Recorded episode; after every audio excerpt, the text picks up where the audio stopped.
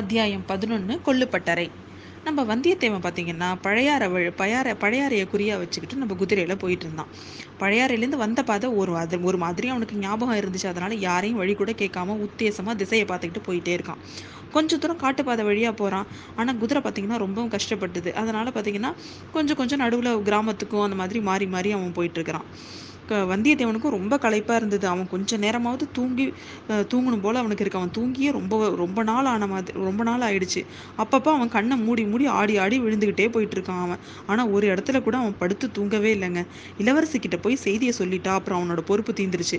நிம்மதியாக தூங்கலாம், ரொம்ப நேரம் தூங்கலாம், ஏன் போன தினங்களுக்கெல்லாம் சேர்த்து கூட நாள் கணக்கில் தூங்கலாம் அப்படின்னு நினச்சிக்கிட்டு அவன் போயிட்டுருக்கான். இளவரசி குந்தவை கிட்ட போய் நாங்கள் நீங்கள் சொன்ன வேலையை நான் முடிச்சிட்டேன் அப்படின்னு சொல்லும்போது தனக்கு எப்படி அவளுக்கு அவனுக்கு அவனுக்கு அதை நினைக்கக்குள்ளேயே அவனுக்கு ரொம்ப மகிழ்ச்சியா இருந்தது. அதை விட அவள் அவ அதை கேட்டுட்டு அவளுக்கு எவ்வளவு வந்து சந்தோஷப்படுவான்னு நினைக்கும் போது அவனுக்கு இன்னும் வந்து ரொம்ப இதுவா இருந்தது. அப்போ வந்து பார்த்தீங்கன்னா இலங்கை அவனுக்கு இன்னொரு விஷயமும் ஞாபகம் வந்துச்சு. அவன் காஞ்சியிலேருந்து புறப்பட்டதுலேருந்து பார்த்தீங்கன்னா நிறைய பொய்யும் புனசுருட்டுமாவே சொல்லிட்டு வந்திருக்கான் அவன். அவசியம் ஏற்பட்டதுனால தான் அந்த மாதிரிலாம் சொன்னான். ஆனாலும் அதெல்லாம் இப்போ நினைக்கும் போது அவனுக்கு ரொம்ப ஒரு மாதிரி உடல்லாம் குன்னி போகிற மாதிரி இருந்துச்சு. இளவரசர் அருள்மொழிவர்மரோடு கொஞ்ச காலம் பழகினதுக்கப்புறம் பார்த்தீங்கன்னா அவனோட மனப்போக்கே மாறி இருந்துச்சு. ராஜரீக காரியங்களில் ஈடுபடுறவங்களுக்கெல்லாம் சாணக்கிய தந்திரங்கள் தெரிஞ்சிருக்கணும் அப்படின்னு தான் அவனாம் நினச்சிட்டு இருந்தான். ஆனால் அந்த மாதிரி ராஜரீக தந்திரங்கள் மூலமாகவே அதை அவனோட முன்னோர்கள் எழுந்துட்ட ராஜ்யத்தை கூட நம்ம திரும்பி பெற்றுடலாம் அப்படிங்கிற ஒரு ஆசையும் அவனுக்கு இருந்துச்சு. ஆனா அந்த எண்ணெல்லாம் இப்ப மாறிடுச்சுங்க அவனுக்கு. இளவரசர் அருள்மொழிவர்மரோட நேர்மையும் சத்திய தீரத்தையும் பார்த்ததுக்கு அப்புறம் அவனுக்கு போய் புனை சுருட்டு இதெல்லாம் வெறுப்பாயிட்டு அவரை காப்பாத்துறதான் நினைச்சுக்கிட்டு இந்த மந்திரவாதியோட காது கேட்கிற மாதிரி அவன் சொன்ன பொய்யை இப்ப நினைச்சுக்கிட்டான்.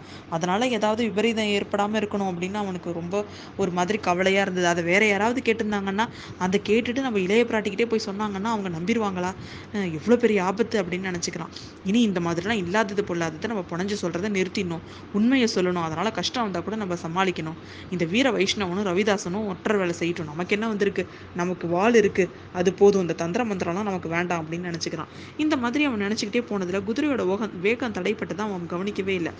கொஞ்சம் தூரம் போனதுக்கு அப்புறம் தான் குதிரை தட்டு தடுமாறி போகிறதான் அவங்க கவனிக்கிறான். கீழே குனிஞ்சு பார்த்தா அதோட முன்னங்காலில் பார்த்தீங்கன்னா ஒரு கத் ஒரு கல் குத்தி அது வந்து நடக்க முடியாமல் நடந்துட்டு இருந்துச்சு.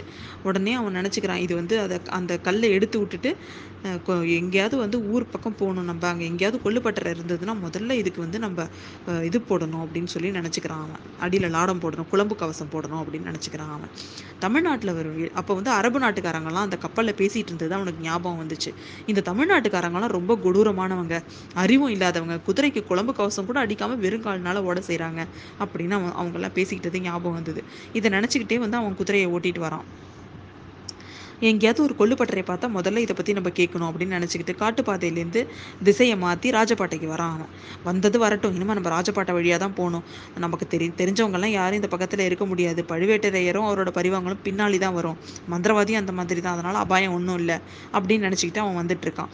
அவன் அப்படியே வந்துக்கிட்டே இருக்கும்போது அவன் நினச்சது வீண் போல. கொஞ்சம் தூரத்தில் எல்லாமே ஒரு கிராமம் வருது. கிராமத்தில் ஏதோ ஒரு விதமான ஒரு கிளர்ச்சியாக இருந்த மாதிரி இருந்தது. ஒரு பக்கத்தில் வீதி வீடுலாம் பார்த்திங்கன்னா தோரணங்கள்லாம் கட்டி அலங்கரிச்சிட்டு இருக்காங்க. ஒருவேளை பழுவேட்டரையர் இந்த பக்கமாக வராருன்னு தெரிஞ்சுக்கிட்டு தான் அப்படி பண்ணுறாங்களோ அப்படின்னு கூட அவனுக்கு தோணுச்சு. அப்புறம் பார்த்தீங்கன்னா கும்பல் கும்பலாக ஒரு இன்னொரு ஒரு பக்கத்தில் கிராமத்து ஜனங்கள்லாம் பார்த்தீங்கன்னா கும்பல் கும்பலாக நின்று கவலையாக பேசிகிட்டு இருந்தாங்க. விஷயம் என்னவா இருக்குன்னு அவனால் யோசிக்கவே முடியல. அவங்கள சிலர் குதிரையில் வரவனை பார்த்ததுமே அவனை நிறுத்துற எண்ணத்தோடு கிட்டக்க வந்தாங்க. வந்தியத்தேவன் அதுக்கு இடம் கொடுக்காம குதிரையை தட்டி விட்டுட்டு மேலே போயிட்டே இருந்தான். வீண் ஒம்பூரெல்லாம் அகப்பட்டுக்க கூடாதுன்னு அவன் நினச்சிக்கிட்டான். கிராமத்தை தாண்டினதுமே சாலை ஓரத்தில் ஒரு கொள்ளுப்பட்டறை ஒன்று இருந்துச்சு. அதை அதை தாண்டி அவனுக்கு போகிறதுக்கு மனசே வரல. அதனால குதிரையை நிறுத்திட்டு பட்டறைக்கு போகிறான். பட்டறையில் கொல்லம் ஒருவன் வந்து ஒருத்தன் வேலை செஞ்சுக்கிட்டு இருந்தான். ஒரு சின்ன சிறுவன் வந்து துருத்தி ஊதிக்கிட்டு இருந்தான். வந்தியத்தேவன் உள்ளே போன அதே சமயத்தில் இன்னொரு மனுஷன் பின்பக்கமாக போனதையும் அவனுக்கு தோ பின்பக்கமாக போன மாதிரி அவனுக்கு தோணுச்சு. ஆனால் இதிலெல்லாம் அவன் கவனம் செலுத்தவே இல்லை. கொல்லன் கையில் வச்சுட்டு இருந்த வாள் வந்து அவனோட கண்ணையும் கருத்தையும் அப்படியே ஃபுல்லாக வந்து வாங்கிடுச்சு. அது ஒரு அபூர்வமான வாள். பட்டறையில வச்சு கொல்லன் வந்து அதை வந்து செப்பனிட்டு இருந்தான். அதோட ஒரு பகுதி பல பலன்னு வெள்ளிய மாதிரி இருந்தது. இன்னொரு பகுதி அப்பதான் நெருப்புலேருந்து எடுத்ததுனால தங்க நிறத்துல இருந்தது.